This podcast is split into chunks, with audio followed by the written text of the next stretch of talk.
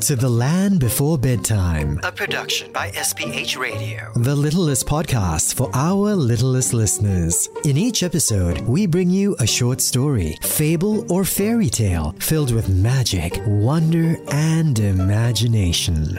Tonight's story is read by Desiree Lai. So tuck yourself in, close your eyes, and let's set off for the land before bedtime.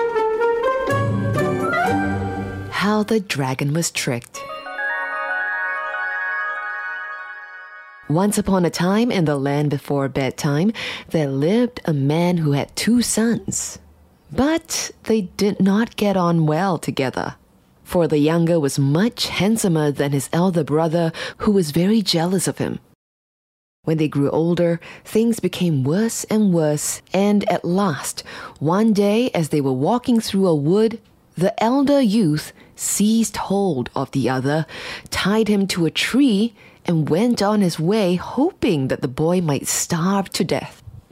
However, it happened that an old and humpbacked shepherd passed the tree with his flock, and seeing the prisoner, he stopped and said to him, Tell me, my son, why are you tied to that tree?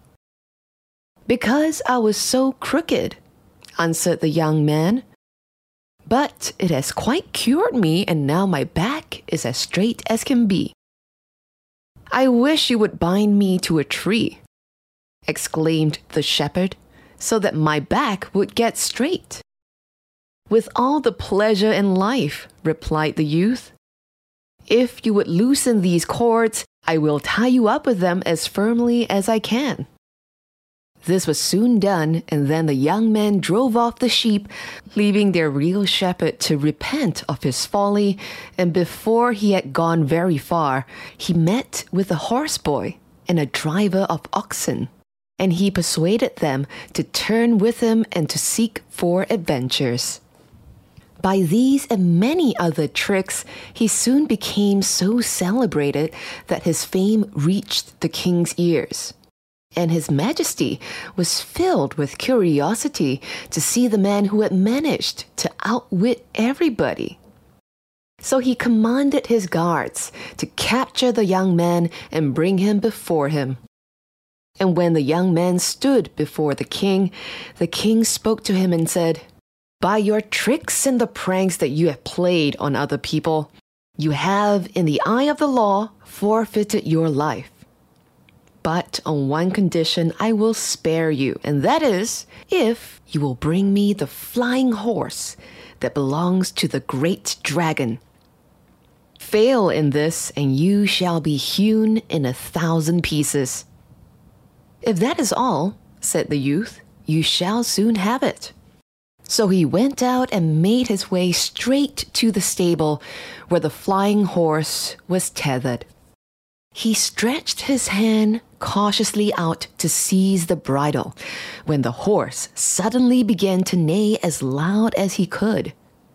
Now, the room in which the dragon slept was just above the stable, and at the sound of the neighing, he woke and cried to the horse, What is the matter, my treasure? Is anything hurting you?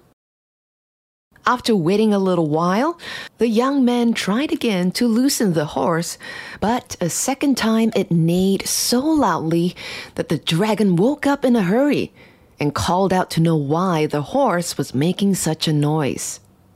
But when the same thing happened the third time, the dragon lost his temper and went down into the stable and took a whip and gave the horse a good beating.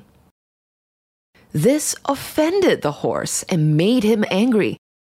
And when the young man stretched out his hand to untie his head, he made no further fuss, but suffered himself to be led quietly away. Once clear of the stable, the young man sprang on his back and galloped off, calling over his shoulder, Hi, dragon! Dragon! If anyone asks what has become of your horse, you can say that I have got him. But then the king said, Hmm, the flying horse is all very well, but I want something more. you must bring me the covering with the little bells that lies on the bed of the dragon, or I will have you hewn into a thousand pieces. Is that all? answered the youth. That is easily done. And when night came, he went away to the dragon's house and climbed up onto the roof. Then he opened a little window in the roof and let down the chain from which the kettle usually hung and tried to hook the bed covering and to draw it up. But the little bells all began to ring, and the dragon woke and said to his wife, Wife, you have pulled off all the bedclothes, and drew the covering towards him, pulling, as he did so, the young man into the room. Then the dragon flung himself on the youth and bound him fast with cords, saying as he tied the last knot, Tomorrow, when I go to church, you must stay at home and kill him and cook him. And when I get back, we will eat him together. So the following morning, the dragoness took hold of the young man and reached down from the shelf a sharp knife with which to kill him. But as she untied the cords, the prisoner caught her by the legs, threw her to the ground, seized her, and cut her throat, and put her body in the oven. Then he snatched out the covering and carried it to the king. The king was seated on his throne when the youth appeared before him and spread out the covering with a deep bow. That is not enough, said his majesty. You must bring me the dragon himself, or I will have you hewn into a thousand pieces. It shall be done, answered the youth, but you must give me two years to manage it. For my beard must grow so that he may not know me. So be it, said the king. And the first thing the young man did when his beard was grown was to take the road to the dragon's house, and on the way he met a beggar, whom he persuaded to change clothes with him. And in the beggar's garments, he went fearlessly forth to the dragon. He found his enemy before his house, very busy making a box, and addressed him politely. Good morning, your worship. Have you a morsel of bread? You must wait, replied the dragon, till I have finished my box, and then I will see if I can find one. What will you do with the box when it's made? inquired the beggar. It is for the young man who killed my wife and stole my flying horse and my bed covering, said the dragon. Oh, he deserves nothing better, answered the beggar, for it was an ill deed. Still, that box is too small for him, for he is a big man. You are wrong, said the dragon. The box is large enough even for me. Well, the rogue is nearly as tall as you, replied the beggar. And of course, if you can get in, he can. But I am sure you would find it a tight fit. No, there is plenty of room, said the dragon, tucking himself carefully inside. But no sooner was he well in than the young man clapped on the lid and called out, Now press hard just to see if he will be able to get out. The dragon pressed as hard as he could, but the lid never moved. It is all right, he cried. Now you can open it. But instead of opening it, the young man drove in long nails to make it tighter still. Then he took the box on his back and brought it to the king.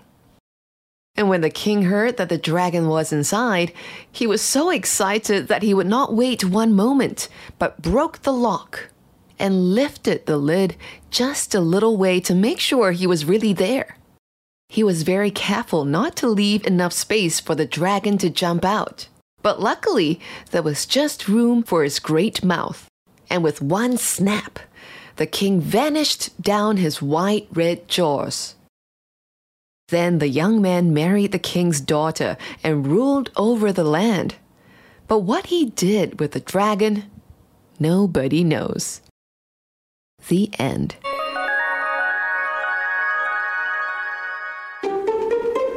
This episode was read by Desiree Lai and produced by Tim O. For more stories just like this, catch us next time in The Land Before Bedtime. The Land Before Bedtime is a production of SPH Radio. You can also find us on iTunes, Google Podcast, and streaming on Google Home.